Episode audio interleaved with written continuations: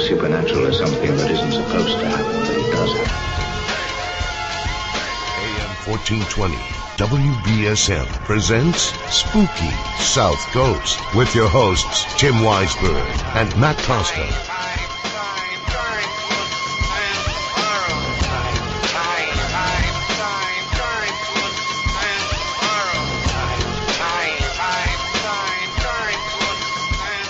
Good evening and welcome to Spooky South Coast. Tim Weisberg here, along with the silent assassin Matt Costa, science advisor Matt Moniz, here to talk with you about the paranormal as we are each and every Saturday night. And sometimes we're going to have to wait for the Red Sox, as we did tonight.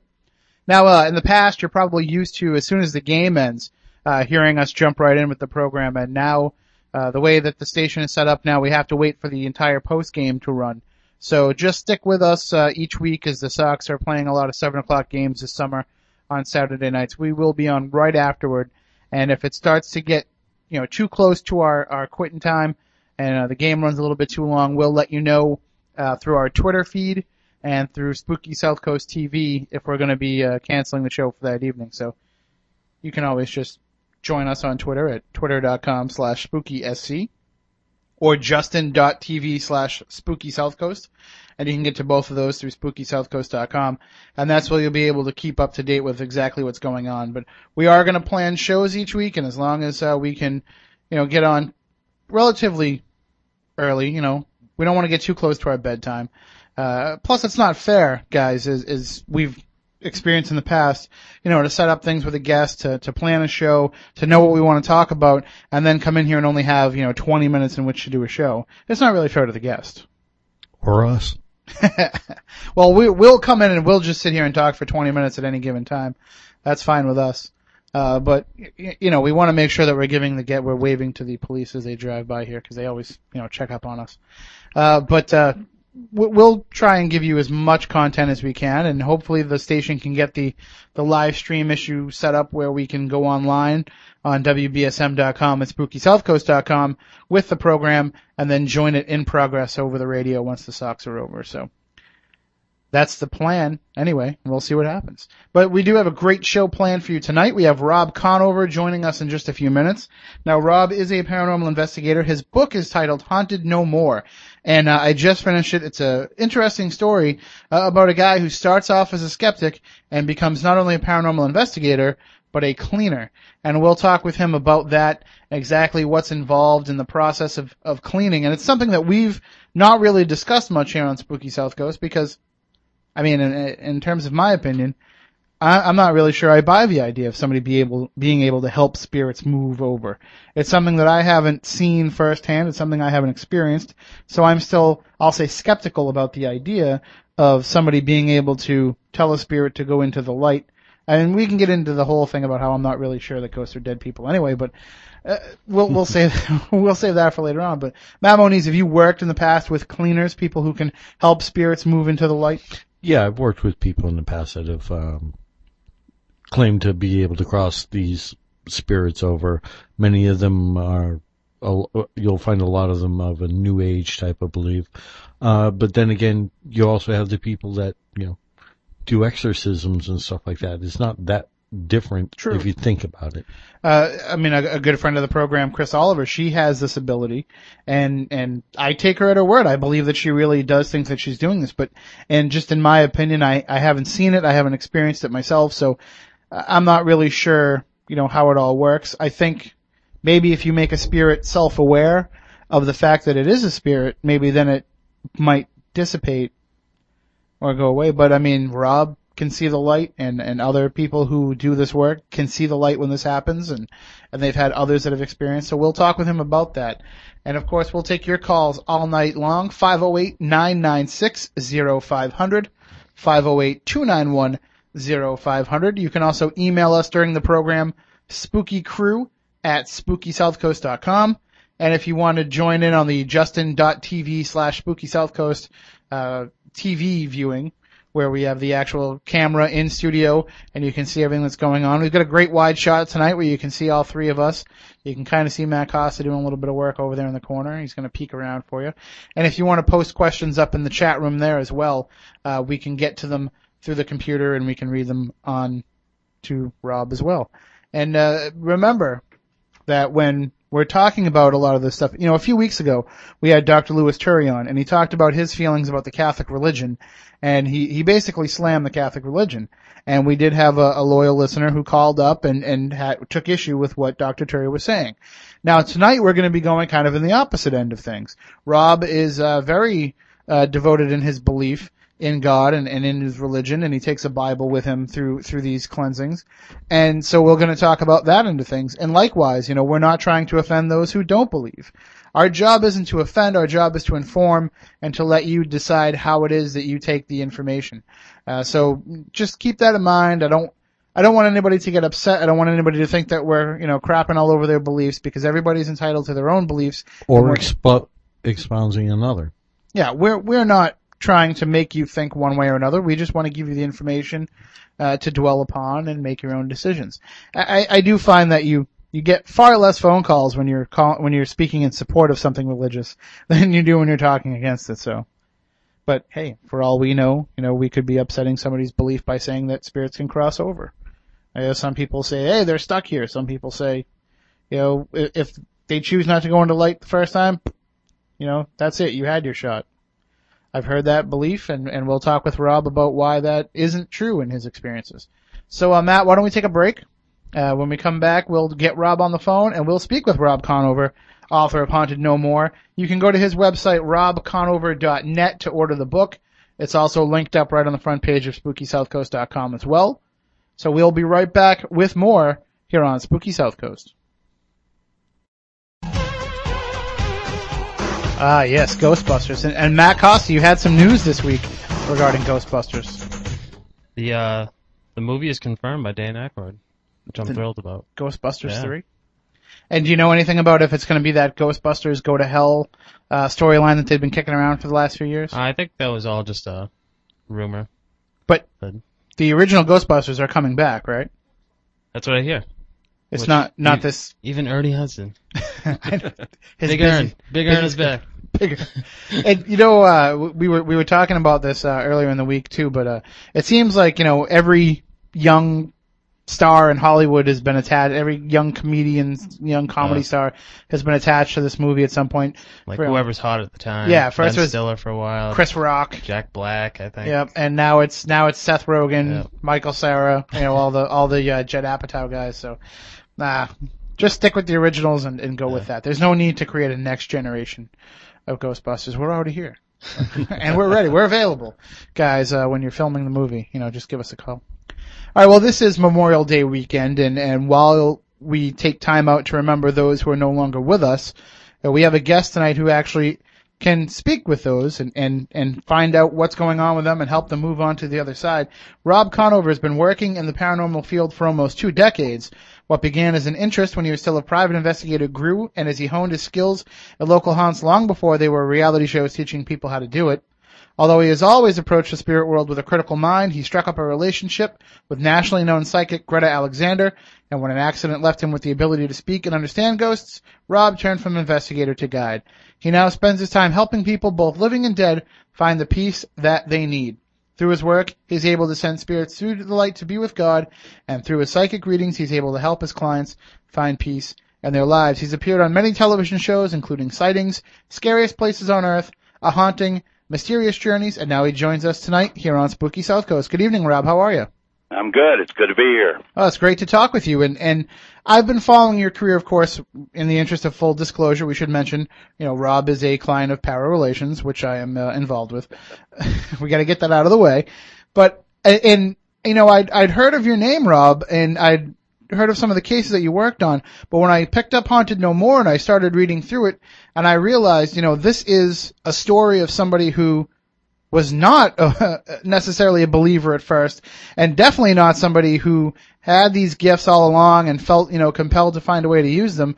It kind of happened to you all of a sudden. Yeah, I, was kind of pushed into it. That's the way I look at it. I, like you said, I, I got out of the Marines. I became a private detective. I had no interest in. Uh, I did not believe in ghosts. I did not believe in psychics. I laughed at people that did.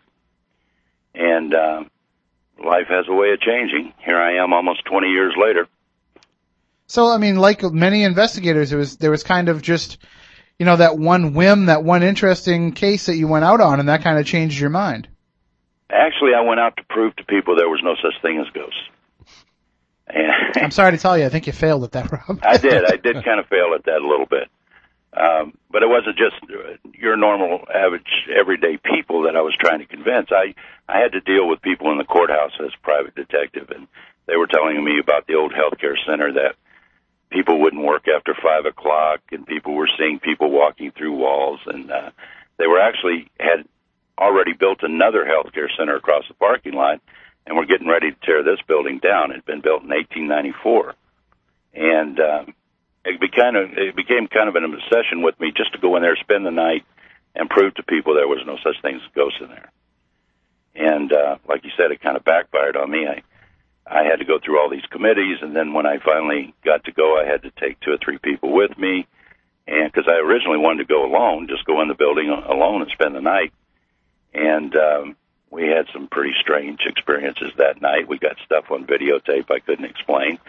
But even the events of that night, and even the videotape showing doors opening and closing by themselves and things like that, didn't convince me that it, there wasn't a rational explanation for it. I still had that private eye mind. I was going to prove, you know, what was making all this happen. And and this was in the '90s, before all this television and you know reality programs and all that stuff, right? Exactly. As a matter of fact, uh, when I started doing cases, the people that would call me would say, please, I don't want my neighbors to know. I don't want my church to find out. I have to keep this very confidential. Um, I think they expected me to pull up in the driveway in a in a white hearse with a ghost on the side and a red circle around it. But uh, it was all very confidential back then. Of course, we didn't have all the TV shows, and we didn't have uh, any of the movies out yet that were uh, that made people kind of open up to it a little bit and and decide that people might not think they were crazy if uh and this was back before anybody thought about you know let's let's take this equipment and let's do this. It was just me and my bible going to these people's houses and dealing with this stuff. And when you started, uh, you know, the process, I, I- think, you know, the first couple chapters of Haunted No More kind of should serve as a guideline of how an investigation is done. Because when you started this process, like you said, you had to go before committees, you had to go before, you know, different organizations in order to gain access and to get permission. You didn't just break into some old building, you got permission to do things the right way. And then when you did capture that evidence, you didn't just show it to your friends and say, hey, what do you think about this? You took it to people who were, you know, kind of experts. Uh, what, what was that like? i actually took it to shift change at the police department and i thought if you're going to catch any crap for this it's going to be from these these guys and they watched it over and over. The, it was it was the videotape of these heavy weather doors opening and shutting by themselves, and uh, they watched it over and over, and they just walked walked out quietly, shaking their heads. Nobody made a joke or anything. And then one of them uh, happened to be the state crime scene investigator, who was very good friends with Greta Alexander. And he said, "I want you to take this tape and I want you to show it to Greta Alexander." And I said, "You're full of crap." I said, "I don't believe in that stuff. She's a wacko."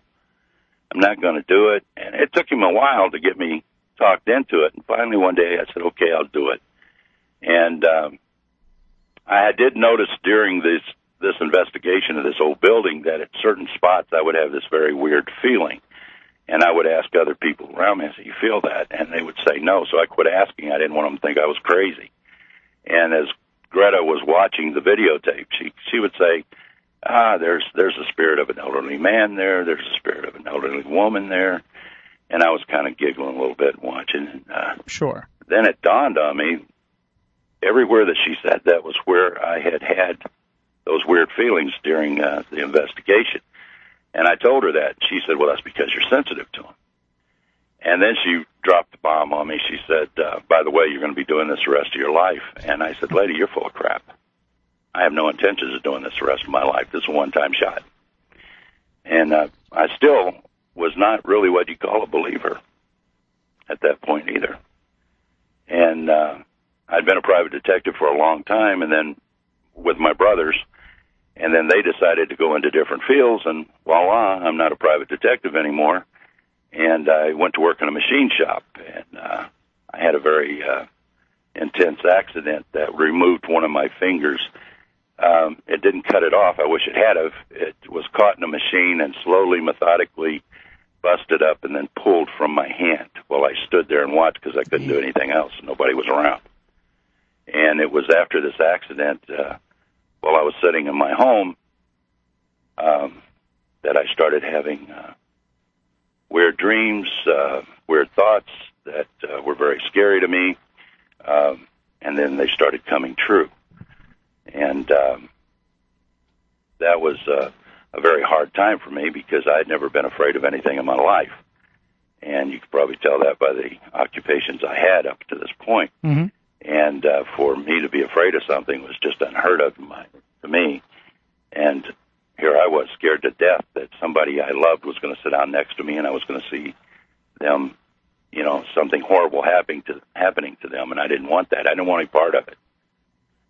And, And um, I was, Greta Alexander found out about it, and uh, I had to sit with my hand wrapped up and elevated for the longest period of time.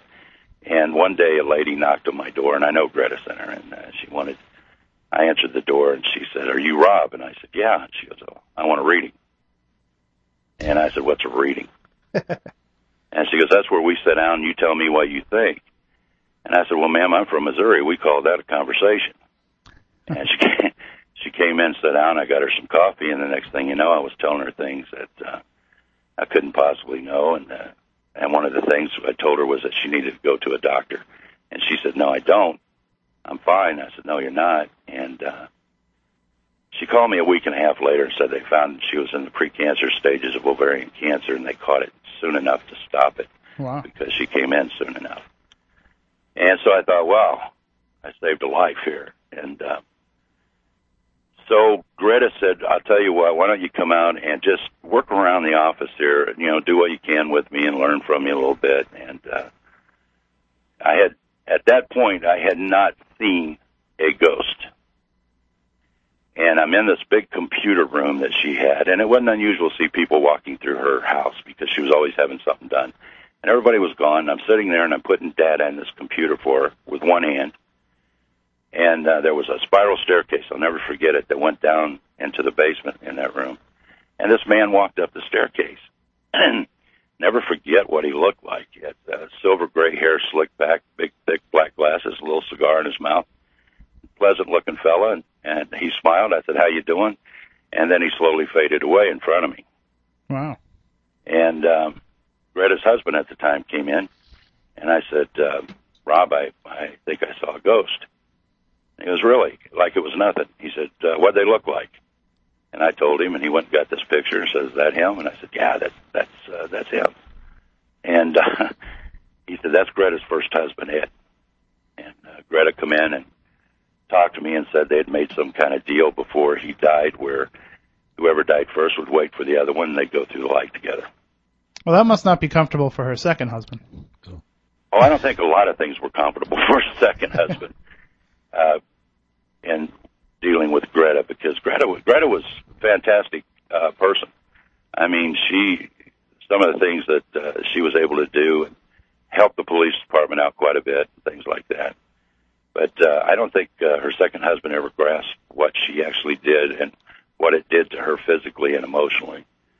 And uh, but anyway, that that was my first experience actually seeing and talking to a spirit.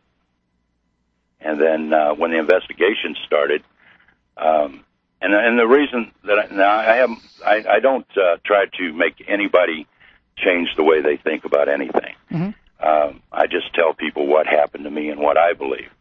Um, you know, don't believe it. Don't believe something just because Rob Conover said it. Believe it when you see it.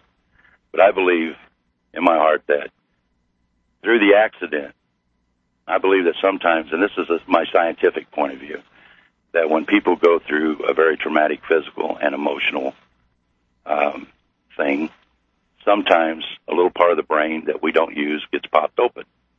That gives us a little more insight to the spirit world. And some people walk around thinking they're very intuitive when they actually have that gift. They just don't know it and don't know how to build on it. And I think that's what happened to me. I think God pushed me in that direction by giving me that accident that caused that to happen.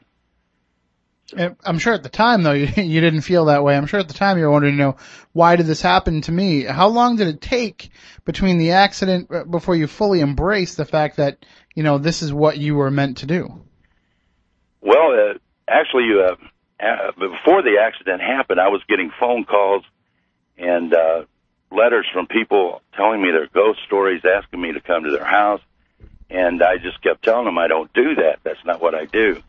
And then after the accident and all this started happening, I started thinking, and especially after the lady's visit, I started thinking maybe this is what God wants me to do.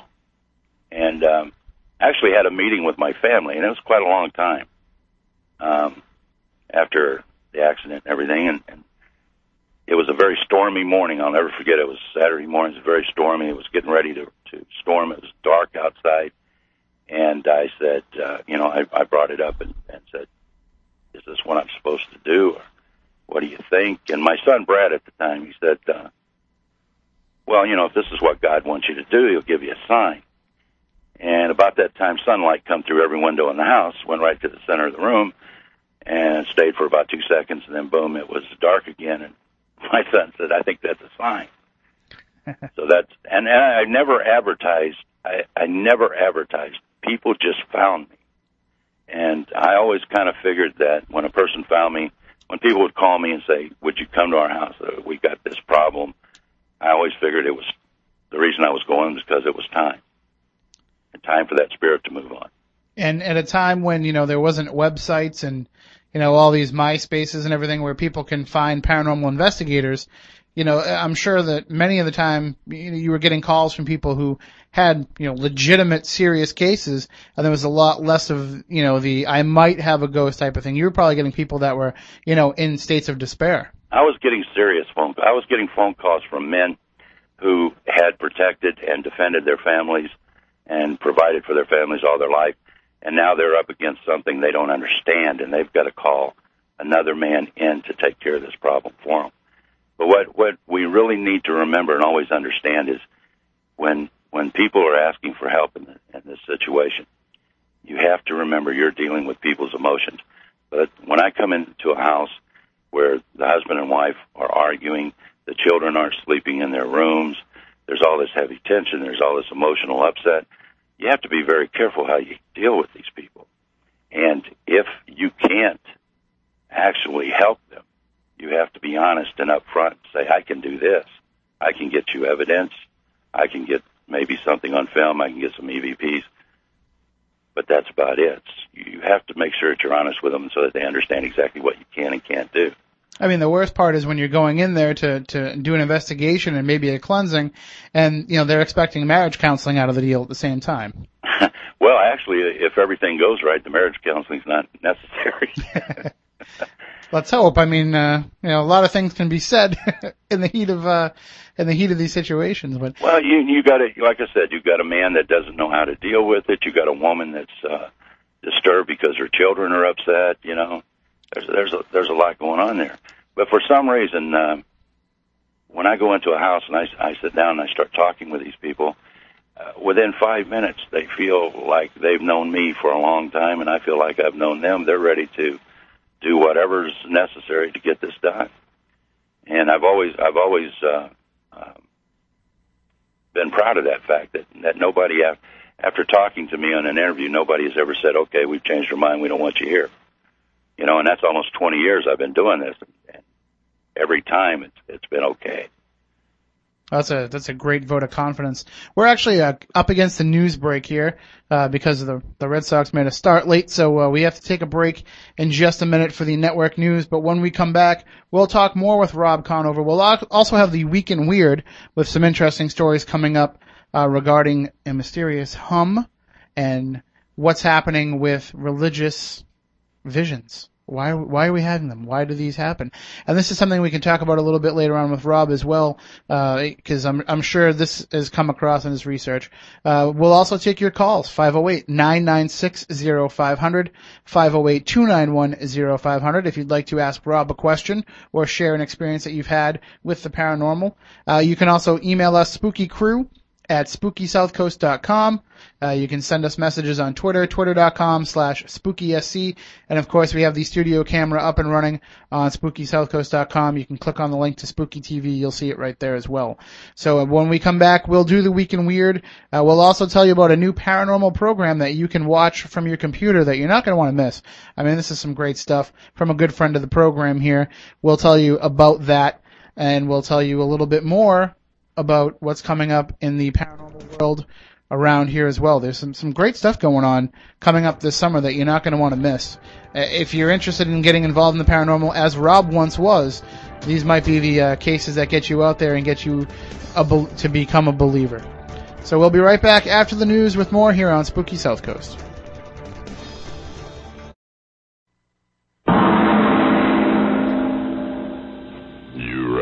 Spooky South Coast is back. Actually, in reality, I am. Charles Bronson. Here's more of Spooky South Coast. No, Belly, this ain't over. I can smell your fears. I'm not afraid. You will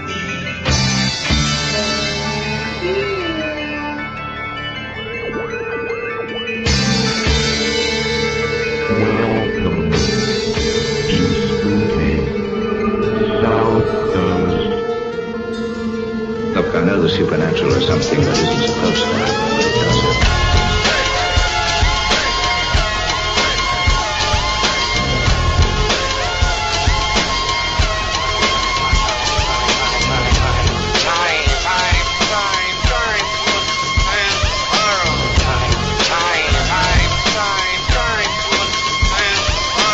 Oh, what you people would pay to hear what it is that we're talking about during the commercials and the news breaks here on Spooky South Coast. With Spooky TV, you can actually see what's going on, but uh, you don't really privy to exactly what the conversations are. So you get to piece together your own story. So I'm sure they're coming up with some great, uh, some great ideas over there. And of course, we did dance for them as requested. So uh, you know, you ask, you shall receive. Well, I said before the uh, the break, and we will get back into our discussion with Rob Conover in just a bit. But before the break, I mentioned a new paranormal TV show that you can watch on your computer. And the name of that show is 30 Odd Minutes, and it's hosted by our friend and frequent Spooky South Coast co-host, Jeff Belanger. If you want to check out the show, it's available uh, through Jeff's site, ghostvillage.com, but also on the new website just for the show, 30oddminutes.com. That's the number 30, odd, O-D-D, minutes.com. And the show is a great concept because basically what Jeff is doing is he's using all the technology that's out there to create a television show. So instead of you know, doing a uh, the kind of TV show where he sits at a desk and and talks to somebody over the phone or has to have somebody in the studio with him. He's using video conferencing technology to be able to bring guests in from wherever they are. And on his very first episode, he has our friends from Soul Smack, uh, Paul Tate and Andrew Barnes, and they're actually his guests from you know their location in Maine, beamed into his studio, and it works out great.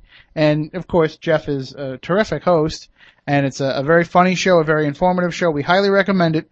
The next episode should be coming out, I believe it was June 4th or June 3rd, is the next episode of 30 odd minutes. But for right now, check out the Soul Smack episode. You can go to 30oddminutes.com and also it's right there on the front page of ghostvillage.com. And I also mentioned before the break some paranormal events that are coming up during the summer. There's a whole slate of activities happening at Bay State Paranormal Center. And if you go to baystateparanormalcenter.com, you can find out about them. But they're also helping to put together a paranormal night with the Brockton Rox, and that's coming up on August 28th. So don't miss your chance to take part in that. Uh, it's going to be a great night. Psychic baseball giveaway as well. So uh, it, it'll be, you know, here before we know it, and it'll be a terrific night. It's a Friday night, so we're going to try and make it out there, and we hope to see you all there as well. Matt, are you going to uh, throw out the ceremonial first pitch? Um, if I do, it won't get very far. uh, that's that's the problem. Is uh, you know we're, we're trying to organize a, a paranormal celebrity softball game uh, in in terms of this, and I guess you know I guess we're considered paranormal celebrities because they want us to play, and I'm like really concerned about the athleticism of the three people in this room when it comes to softball. So I'm bringing in a ringer. I'm just putting that out there, and I'm not going to throw out any names or give out any details, but I'm working on bringing in a ringer. So we'll let you know when all that's happening because all the money raised Is it uh, Darryl will go to Strawberry? charity. It is not Darryl Strawberry, Oh. believe it or not.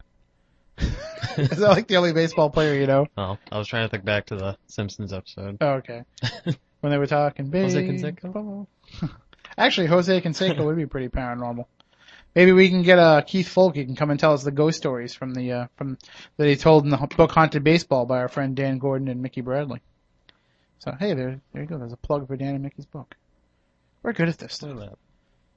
And uh, speaking of books, uh, I want to say too, uh, there's a, a great new book out on King Philip's War that I was made aware of this week, and uh, we're going to try to have the authors of that book on on an upcoming episode. Our friend Craig Anderson, who runs the Spooky South Coast fan site, the SpookySouthCoast.blogspot.com site, where he archives the show way more often than we do, uh, he actually has a great episode of his new uh, project called Our History Project. He's got that up there with uh, Aaron Cadju talking about King Philip's War, uh, and it was such a great show they had to break it into like three installments.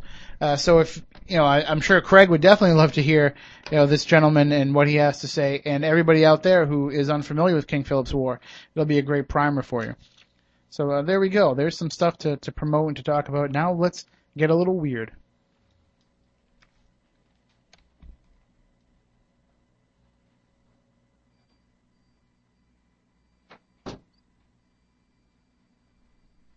Or not. Or not. I step away for one second to close the door and total station shutdown. Mercury still retrograde? Alright, well, it's time for The Week in Weird. More bad news. Well, that figures.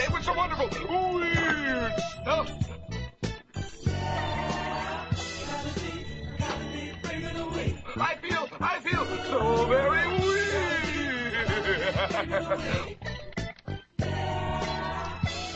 The Week in Weird.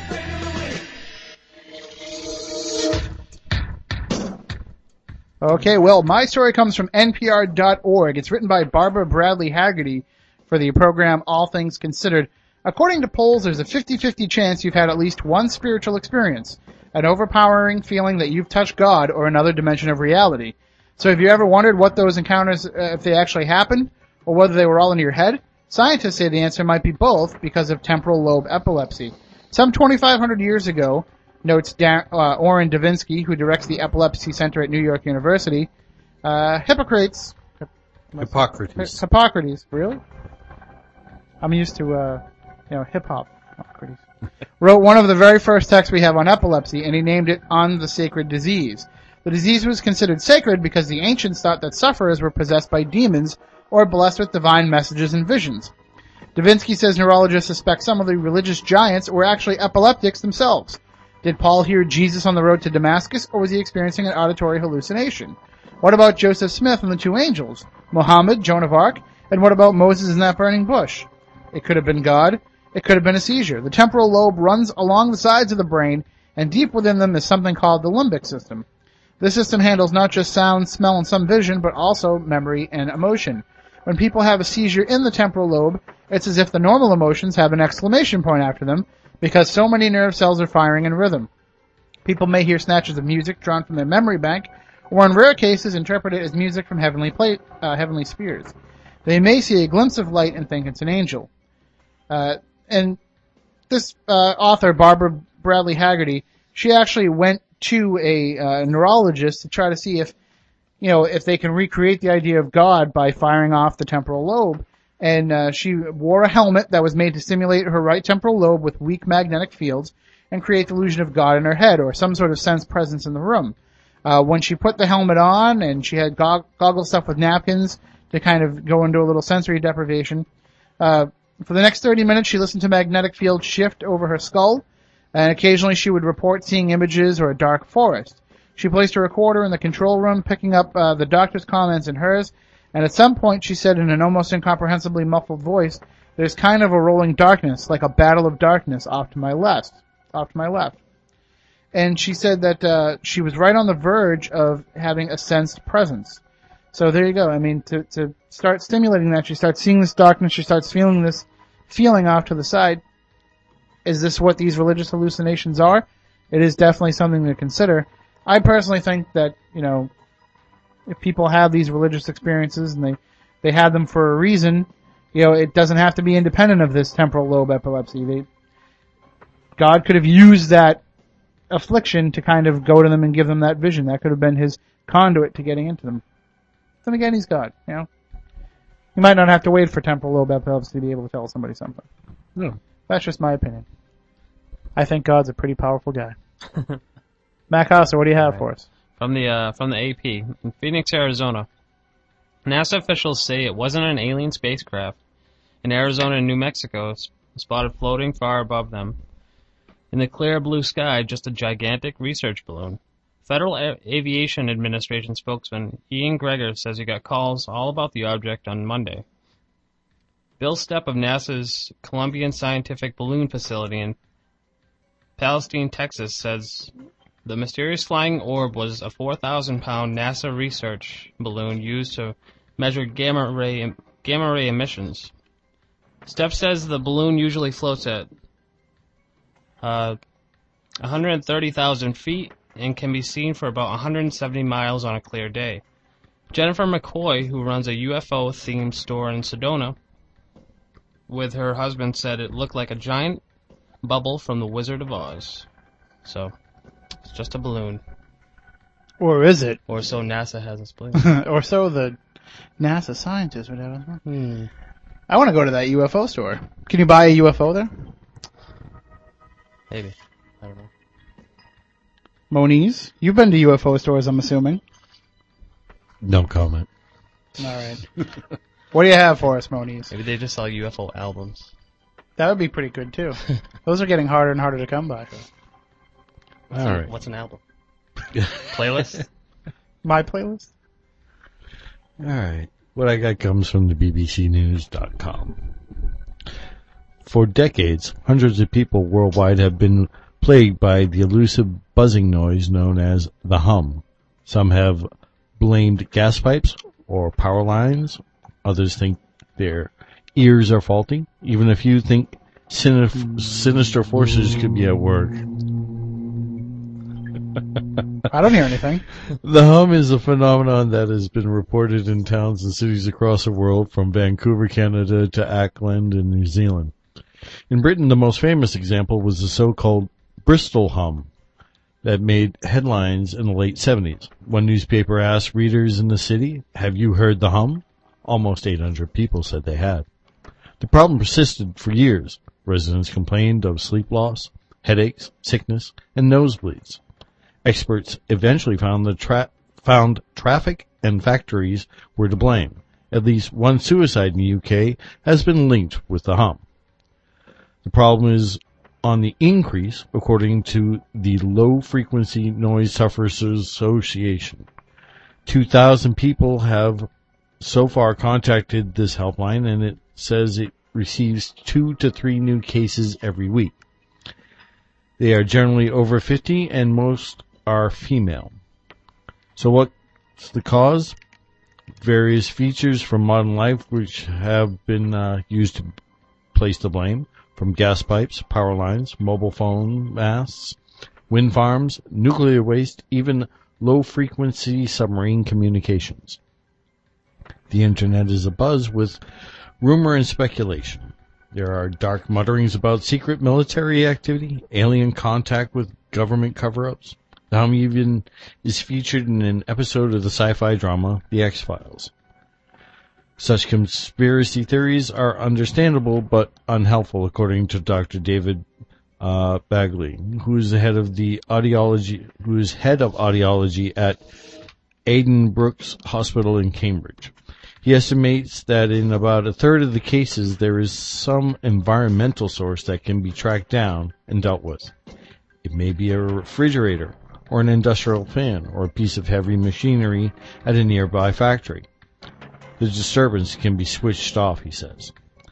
Most of the time, however, there is no external noise that can be recorded or identified. His own theory, based on years of research, is that many sufferers have hearing that has become oversensitive. What? Hmm. Huh? Well, huh? Actually, I I thought people's hearing was getting worse, not better. Uh, not oversensitive, anyway. I know I can't hear for crap.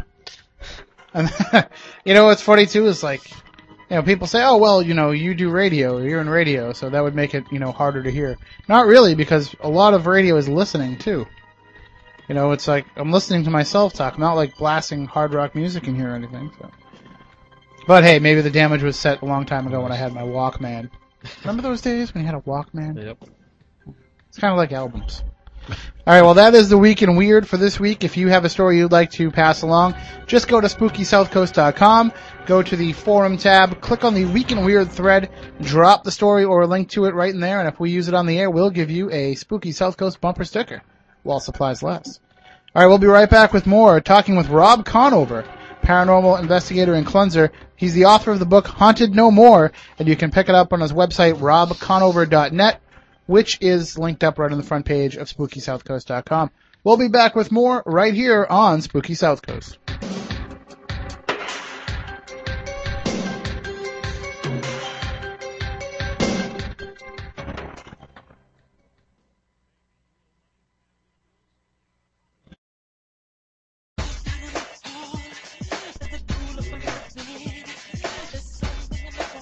They love when we dance. Now is the time on Spooky South Coast when we dance. Touch my monkey. All right, welcome back to Spooky South Coast. Tim Weisberg here, along with the silent assassin Matt Costa and science advisor Matt Moniz. And we do like to have fun, but it is Memorial Day, and we do want to remember those who are no longer with us.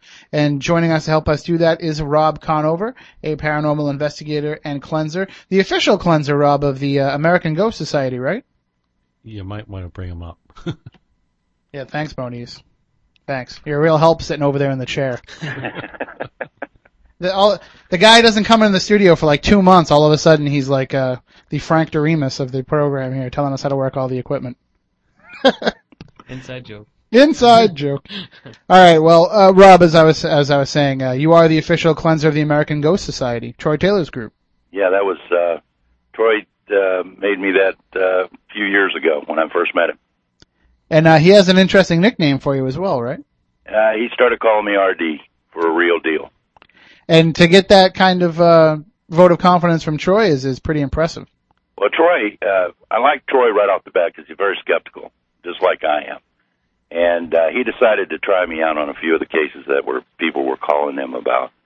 And uh, after the first three or four, where people were calling him back saying, "Yeah, it's great. You know, it's it's everything's over, nothing's happening anymore. He did a great job and all that." That's when he started calling me RD. And so, what is the process? Uh, we, we talked a little bit about how you um, found out that you had this ability, but what is the process for you now to incorporate uh, the ability that you have into paranormal investigation? Well, like you, like we were talking about before, when I first started out, it was just me, Mhm. and uh, I didn't have a team. I, it, it was, you know, it's just me and my Bible. We go into the house. I always, uh, from the get go, I always like to do it in the dark. I like, you know, if there was a certain room or a certain place where I'd find the spirit, I would uh, go in in the dark, in order for them to show me more things and for me to let them know I wasn't afraid, uh, good, bad, or indifferent, whatever the spirit was and uh, that's the way I did it for many, many years. And now, you know, when people started wanting uh, evidence and uh, things like that, that's when I incorporated the team into it. But what the team does and what I do are separate. The team goes in, they set up their equipment, they they uh, get their evidence and whatever, and then I go in and do what I do. Uh, this is a uh, this is just to gather evidence for the people so they have something they can actually see and say, yes, I'm not crazy. Look, this this was here in my house or whatever. Mhm. Um, I like uh, for years, I, I you know people never they just wanted it over with and done. They didn't really care, but now it seems like they want this evidence. So that's when I acquired my team, and I have a very good team. The CPI team is uh, pretty top notch. They got the equipment and they know what they're doing, and they have a certain way of doing things, and uh, that doesn't interfere with what I do. And, when you are doing what you're doing, uh, do you find which is probably drawing more of a response from the spirit? You know, what you're attempting to do or what the team is attempting to do? Well, uh, when I walk into a house, the first thing I do is, is I have an interview with the people, of course, and then I do a walkthrough. When I do this walkthrough, I can sense where the spirit's at. hmm And uh, from my sensing of where the spirit's at is where the team sets up their equipment to get their their their evidence. And then I start talking to the spirit, and I get the spirit's attention. And from that conversation, I find out why that spirit is there, why it hasn't crossed over. A lot of times, it's a problem that they need solved, and I try to help them solve the problem. Uh, my belief is, this is just my belief. Uh, when when we die, I, I, and we're confronted by that light, a lot of times we don't go through that light because we have guilt about something we did while we were alive that uh, we feel we might be punished for. We feel, or there's something we feel we need to finish, or something we need to tell someone, or we were just evil and we're pretty sure that if we go through that light, we're going to hell. And uh, those are the reasons they stay back. But uh, in the process of what I do, uh, even with the bad ones, I take the time and I figure it out and I help them realize that they want to go through that light. Uh, it it seems like you know when when spirits are confronted with that light, we hear all the time. You know they have unfinished business and they have you know reasons that keep them behind. But I, your theory is very interesting to me t- that that light could also be a bad thing for them, at least in, in their belief. In their beliefs. But you and just I've also run across spirits, dominant spirits that have kept other spirits with them because they didn't want to be alone by telling them that that light was hell. Uh, But in in your belief, though, once they step into that light, no matter how bad of a person they are, they're, they're going to at least face God's judgment first. Is that what you, what you're thinking? exactly. Um, one of my favorite sayings, especially to the bad ones, is what you have to realize is the worst of God's judgment is still better than the best of the devil's. hmm And um, they even they've quoted me saying that on a couple of those shows you mentioned earlier. But um, it's each case is different, and each case is is a, is a puzzle, and it comes down to figuring out, you know, with the help of the spirit, what the problem is and why they're actually still there. So, uh, while you're trying to, to make connections with the spirit, I mean, I, I've got to assume a number of them probably jump right at the fact that there's somebody who's able to communicate with them. But how much work is it sometimes to actually track them down and to get them to respond to the fact that you're there? Well, a lot of it depends on location. And I learned a long time ago in one of my very first big cases that because you find one spirit, you just don't assume that was all that was there. You always go back through the house to make sure there's not another spirit in the house. And uh, the the way I learned that was a very hard way because I had dealt with a very pleasant uh, a lady and had helped her cross over and thought, well, that's it, ba ba boom, because I was very uh, inexperienced at the time and left. And three days later, I get a call from this woman saying, uh, "This other spirit's there. It's very mean. It's doing very ornery things, and I have I had to go back to the house." And so from now on, when I whenever I do uh, a case in a house, I always go back through the house to make sure there's nothing else there. And if you go back through and, and you mentioned a number of the cases that are in the book Haunted No More, that once you have helped the spirit move on, and when you take the homeowners through the house uh, to check, you know, just to make sure that there's an all clear there, that you do get a sense of, you know, whatever presence is there is no longer there, kind of a sense of relief. It's, it's almost immediate when when a when a spirit leaves the area when it's gone, the entire atmosphere changes. I mean, the heaviness is gone, the tension's gone. It's uh, calm. It's it's normal home. Um, I've had, uh, and then of course I always have the homeowners go through the house too, and they come back shaking their heads, saying, "My God, it doesn't even feel like the same place." Have you ever encountered a, a human spirit that you couldn't help move on? That you know, no matter what you tried, they they were unable to get into that light. Um, that's an interesting question. And if you'd have asked me that uh, six months ago, I'd have had to say yes. Uh, I deal with a, uh, a local hospital, uh, abandoned mental institution that uh, I started investigating years ago, and I helped um, 28 spirits leave that uh, that place. But there were two spirits, and I called them Ed now because they never would tell me their name. That avoided me like the plague, and if I took anybody in there with me, they went out of their way to scare them to death. And uh, just as I was really getting into trying to get these two spirits to cross over, uh, a fellow bought the place and shut it down and wouldn't let anybody in. So I had to wait a period of seven years before I could actually get back into the, the hospital to deal with those two spirits. And when when I did, I did get them to leave. It it just seems like uh you, you know once they become aware of what the situation is, and once you tell them you know that no matter what you know they will be at least facing God's judgment. I, I think you know very few are going to want to stay behind, especially if they've been around for a long time. You know they might kind of just be done with this at that point. Yeah, well, in my in my my point of view, they put themselves in a self-imposed purgatory, uh, a place between the two worlds. That it's kind of like a prison. You know, they can't talk to that side, they can't talk to this side. So it's kind of a release. I'm giving them a release. I'm giving them an opportunity, in my point of view, to go to heaven. And um, why would why would you turn down an opportunity to go to heaven? You know. Exactly. And not, but not all the spirits that you've encountered are necessarily, uh, you know, humans that are happy to go into the light. There's I've a, sent some people. I've sent some uh, spirits into the darkness. there, there's a Some great very story evil ones. Yeah. about the devil's angels. That that sent a chill down my spine as I was reading it, which you know probably my fault for reading it at two o'clock in the morning too.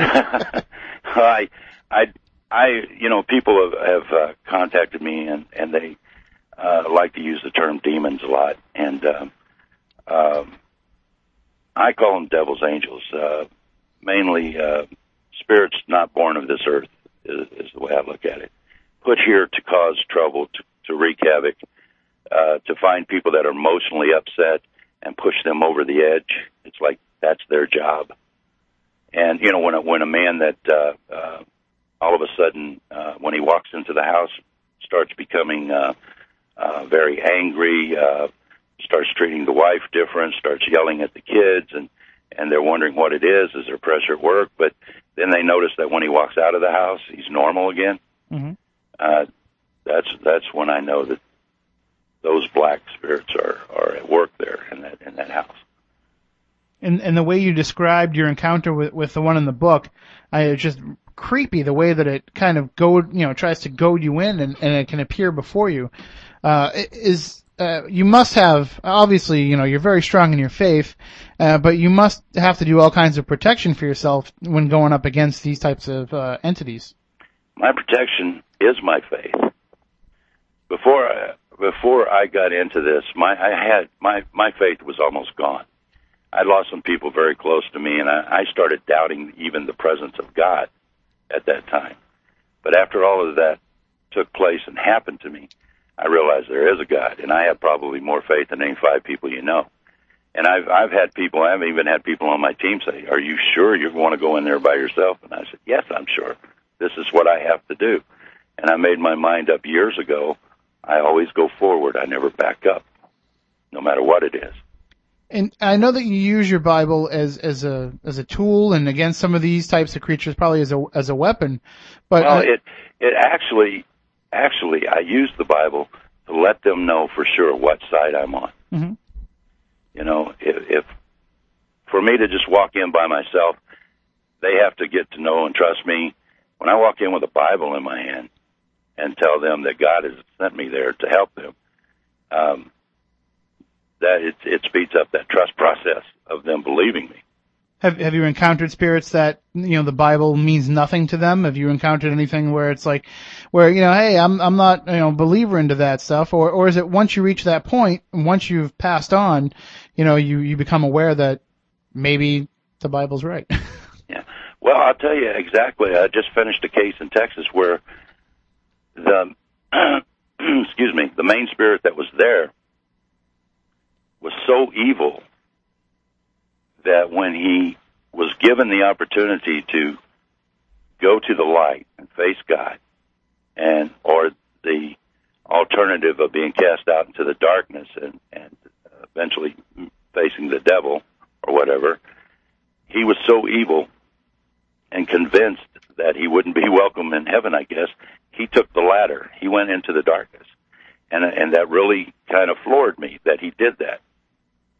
You know, uh, no you know, I explained to him no matter what you've done, if you show enough faith to go through that light and stand before God's judgment, he'll show you his love, his mercy and his forgiveness. That's the way I put it to him. But this man was so evil and had done some some terrible things in the last 10 years to the person living in that home that he chose the latter and went through the, into the darkness. wow. That's a little creepy too. Well, the the man was very creepy and and doing some very creepy things. And uh, like I said, you know, uh, and when when you get into the, I realize that I walk a fine line with my beliefs, but I'm always um, I'm a very skeptical person about a lot of things. I don't believe anything till I see it. But in my in my beliefs and the way I do what I do, I walk that fine line between uh, scientific par- and paranormal and religious uh, groups, one on either side of me. I can probably make either side pretty mad at me, but uh, it's my belief. That's that's what I believe, and I stick by it. well, when you can make somebody angry, it means you're doing, doing your job right, Rob. Well, then I'm doing it really well.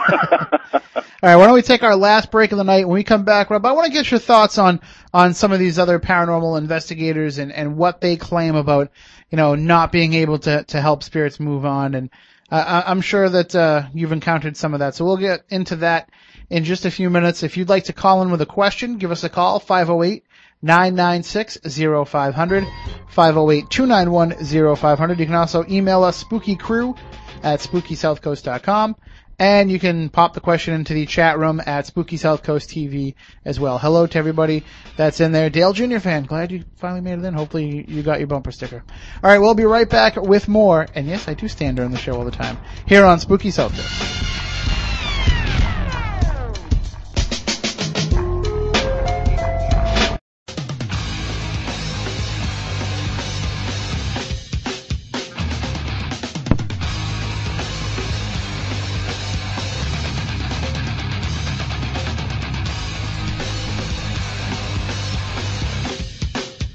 Welcome back to Spooky South Coast. Tim Weisberg, along with the silent assassin Matt Costa, science advisor Matt Moniz, and our guest for the evening, Rob Conover. If you'd like to go to Rob's website, it's robconover.net.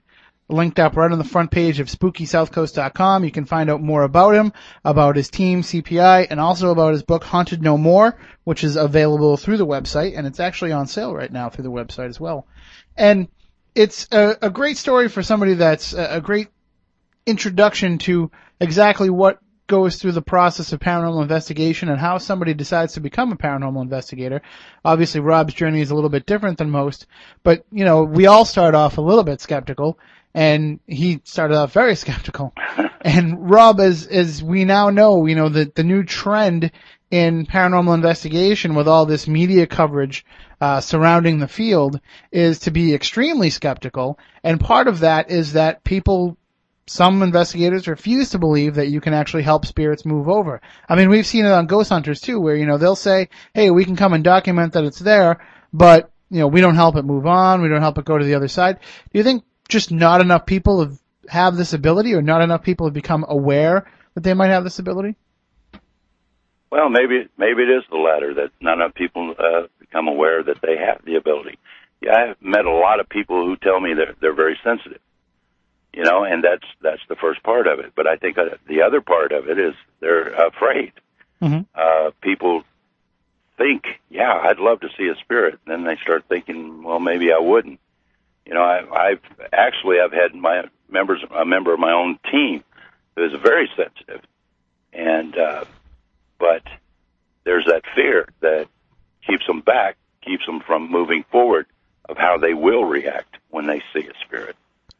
And uh, I, I think uh, with me, it was never fear was never even involved in it. I mean, uh, uh, it happened. I saw it. I wanted to see more. And the first time I sent a spirit through the light, it was like I was hooked. Uh, but uh, like a lot of people, I, th- I think fear is a big factor in it. And I think with some skeptics, uh, a ghost could come in and sit on their lap, and they'd say, "Ah, a hologram," would not believe it. Yeah. You know, no matter what. I, I mean, I'm skeptical about about the process of being able to help spirits cross over. Not that you know, because I, I don't think that what you're doing is is legitimate, but because I'm not sure. I haven't come to the determination in my own experiences that ghosts are necessarily you know dead people, and that might just be through the investigations I've done, what I've encountered. Um, Well, that you know that that goes back to what we said at the very you know what I said at the very beginning. You know, I don't try to change people's um, own ideas about things. Mhm. I can only share what has happened to me and what I've learned from it which has put me to where I am today. Uh, when a per, you know, usually when when I do seminars at colleges and stuff, one of the first questions I get is, "How do you deal with skeptics?" And I say, "I don't deal with skeptics. I am a skeptic. You know, don't believe it just because Rob Conover said it. Believe it because you see it, because it it happened to you." Yeah, and I, I think that's where, you know, we're, we're both coming at an investigation through, you know, bringing a different toolbox along. You know, I, I don't have the ability that you have, or I haven't, you know, figured out how to develop it if I did have it. And so therefore, you know, I, I'm less likely to believe this. And that might be what a lot of these investigators are in the same position of where, you know, they, they would believe it if they saw it. And I know that in the book you mentioned that there are some people who've been there when you've moved spirits on that have seen the light, that have seen, you know, that process when it happens. I've had people that have actually seen the spirit when I saw it. I've had people that um, haven't seen it but heard the mumbled voices during the conversation. And in 20 years, I've had two people that actually saw the spirits go through the light. What, what is the light? and What does it look like to you? What does it appear to you as? Well, it appears to me as this beautiful blue, almost like a doorway. Mm-hmm. Um, it's mixed with different light colors, white, and uh, it's it's beautiful. It's uh, something you never forget. Now, I've uh, I mentioned my son earlier. He went on a case with me one time, and when I see the light, I see that beautiful blue light. When people don't see that light, they see me walking into the darkness. And at, at this particular case we were on, the gentleman was having was a little afraid and wanted a little bit of help getting through that light. So I walked with him to the light, and my son became a little upset because he said all of a sudden I wasn't there Hmm. and he didn't know what had happened to me. And as soon as I said, "There you go," he's gone. He's through the light. Turned around. He goes, "There you were again." But for that few moments there that he couldn't see me, he thought I was actually gone. So your your physical body almost kind of helped him walk into the light. Yeah, I I don't walk into the light. I walk them to the light. Mm-hmm. Um, Do you think that if you did walk into the light, you know, that'd be the end of Rob Conover, or well, it's not a situation I really want to find out the answer to right now. you'll find out in time? you I'll, when I'll get time there. comes. I'll get there, but I'm not in a hurry. I'm like everybody else. Everybody wants to go to heaven, but nobody wants to die. Mhm. And but I do want to help those spirits cross over. It- It's you know we see in the movies you know we see the the psychic selling spirits step into the light step into the light and it it seems like you know in the Hollywood portrayal of it it's it's very cut and dry. Uh, but not. there must be such a wealth of emotions coming from the spirit uh, when that happens. There, I've seen spirits go from being very angry to crying, asking me questions. Uh, will I be punished? What will happen? And questions that I, I can't answer. All I all I tell them is that well, you you show enough faith to go through that light and stand God's judgment. He'll show you His love and mercy and forgiveness. I can't tell them exactly what what's going to happen. I don't know. I've never been over there. Mhm. But it, it's not it's not cut and dried. I've I've watched psychics on TV where they've answered questions for people who uh, who said they had spirits in their house, and I've I've seen them say, "Oh, well, it's it's an Indian," and and they're upset. Just tell them to go through the light. And I I sit and say to myself, God, if it was just that easy, you know, I I I wouldn't have to go out there and do it again. I could do it over the phone. Just tell them to go through the light. You know. Is is is there any instances of where once a spirit has crossed over, it can still communicate with those who are still uh, back on this plane? Oh, absolutely, absolutely. A spirit, when they cross over, uh, and I tell people this that come to my office all the time, is they usually come to you in your dreams. A loved one passes away, and all of a sudden you start having dreams about them. And if you look at those dreams, you're getting little messages from them. And uh, in extreme cases, in one case that I love, uh, a woman was uh, washing dishes in her house. Her five-year-old son was playing in the backyard. Her father had been dead for ten years. As she's washing dishes, she hears her father's voice say, "Go check on James." And she said it was like he was still alive. She said, "I didn't even hesitate. I dropped the dishes, went out in the backyard. Her little boy had fell, hit his head, and rolled in the pool. And she pulled him out and uh, kept him from drowning because she listened to what her father said, who had been dead for ten years. So, and when you're doing readings for people and when you're trying to, to help them communicate, you know, it, it can be ones that have passed over and, and can still come back. Is Well, it see, possible? that, that's that's another situation where I have no control over it. Mm-hmm. I've had people come in and sit down and say, "I want to speak to Aunt Mary," and I say, "Well, you know, I can't call Aunt Mary up. If Aunt Mary wants to talk to you, she'll have to come through herself." And a lot of times, it's somebody else that comes through. But they come through and they say something usually immediately that lets the person know who they are. But I don't. I can't go in and, and call them up. You know, I wish I could, but I can't. Do you find uh, that a lot of these spirits, uh, once they've crossed over, once you've helped them cross over, do they ever come back to you? You know, in a, a silent moment of reflection where you're just maybe sitting on the couch and nothing's going on. Do you ever get messages from them, you know, letting you know that they're over there? That's a good question. Because there's been times when I am alone where all of a sudden I'm thinking about a case and I'm thinking about a certain spirit that I helped cross over. And I'll get a feeling about that. Mhm. And it's usually a very good feeling. And know, I figure maybe that's their way of telling me everything's okay. uh, you know, it might be uh, beneficial uh, to to maybe say to one of these spirits when you're helping them cross over, "Hey, when you get over there, you know, maybe later on, come back to me and let me know what's over there. Then we can go on Oprah and talk about it." and it goes right back to people telling me, "Have you ever asked them where the gold's buried?" You know. or ask ask them if they can tell us, you know, what the lottery numbers will be tomorrow. You know, when I and that, that's a very interesting question too, Tim, because when I first started this, I actually made a list of questions that I was going to ask the spirit before it, it crossed over Mhm. that I wanted answers to. But for some reason, in all the years, even though I had that list right there in my pocket, I never thought about that those questions. I was dealing with the spirit and and caught up in with what the problem was, and I never ever brought that list out or never even thought about the question. You know, I do that all the time though for radio. I come up with questions and I never remember to ask them either. I, you know, I think there's certain questions we're not supposed to know the answer to until we get there. Exactly. And I know, I don't know how much you want to, you want to talk about this now, but I know that there is a, a case that you're working on that you're trying to raise some funds for. Oh, it's over. We did it. That was the one that you're talking about in Texas? Texas, yes, we did. And how, how did things work out with that? uh, she's calling me about every other day, thanking me. It was uh, ten. She was she put up with that for ten years. And you got, you were able to take care of the funding and everything? The it come out of the woodwork. I, I didn't even I didn't even call anybody and ask for money. I mean, the money people called me and said you got to go help this person, and we want to help. And um, in a week and a half, we had all the money we needed. We we drove down, took care of it, and drove back. And now that was documented in a film? Uh, we've got we've got a lot of film we got to go through yet.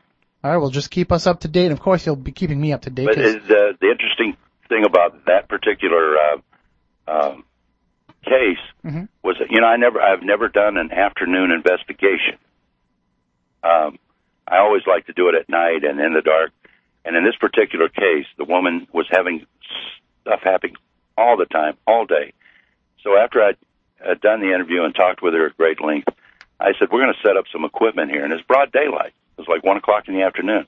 And I said, "We're going to leave for a while, and I just want you to go about your daily routine." And we left for about two and a half hours. We came back. The team started going over their evidence. We had EVPs. We had stuff on film. Um, we had her reactions to sounds in the house. Uh, stuff I'd never picked up in the middle of the day like that on film and on on tape. It was it was pretty amazing to me. Well, we definitely look forward to seeing the uh, seeing the results of that, and definitely keep us up to date if uh, if that does come together. And we'll be happy to talk to you more about the case and maybe get the people involved if you know if they're willing to talk a little bit more about it. Oh, I'm sure she would be. All right. Well, Rob Conover was our guest tonight. His book is Haunted No More. It's available at his website, robconover.net, and you can get to that through our website, spookysouthcoast.com, and also through the website, pararelations.com as well, because Rob is a client of Pararelations. Just want to make sure we mention that one more time for any, uh, any legal disclaimers that we have to throw in there. All right, Rob, thanks for joining us, and I look forward to talking to you again real soon. It's been a pleasure, Tim. Uh, the pleasure was all ours and, and keep doing what you're doing. And if we ever need anything, you know, cleansed around here, we'll give you a call. But, uh, I can tell you now around here, some of the spirits we have are good for business. You know, I like, deal with ghosts, not spooks. there you go. All right, stay uh, stay tuned here on WBSM in the coming weeks because we're going to be having a lot more conversations like this one here with like we had with Rob Conover about the paranormal. We've got uh, so many shows lined up. I can tell you, we've been talking plans like you wouldn't believe uh, about just some interesting ideas coming up. We still want to have our skeptical battle uh, coming up in the next few weeks, and we're, we're going to be. Uh, I, I wish I could let the cat out of the bag on some of the stuff that we have planned. Uh, one thing that we are definitely putting together is another old time radio night. For those who enjoyed the last one, and I'm still getting emails from people telling me how great it was, uh, the same writing crew, uh, Becky, Jim, and Paul have put together another script that they're putting the finishing touches on, and it's going to be uh, an interesting night. And they're talking about instead of doing just one central piece, doing a number of different things, kind of like a, a night gallery type storytelling night. So that that's going to be phenomenal. Uh, I have great faith in the the actors that we can pull together to put this on after doing last year. we were scared crapless last year, Matt Costa, that it wouldn't work out, but now we know we can pull it off. So we'll have more details about that as it's coming up. And just stay tuned to SpookySouthCoast.com and also the Twitter feed at SpookySC, twitter.com slash SpookySC to find out more. So, until next time, for Matt Costa, for Matt Moniz, I'm Tim Weisberg. We want you all to stay spooktacular. Rest assured, listener, that my time here has not been easy, and what you have just heard was not fiction. Although, in many a desperate moment, I most certainly wish it had been. It's over for now, it seems. Or at least, until yesterday begins again. Tomorrow, tomorrow. Tomorrow. I know the supernatural is something that isn't supposed to happen, but it does.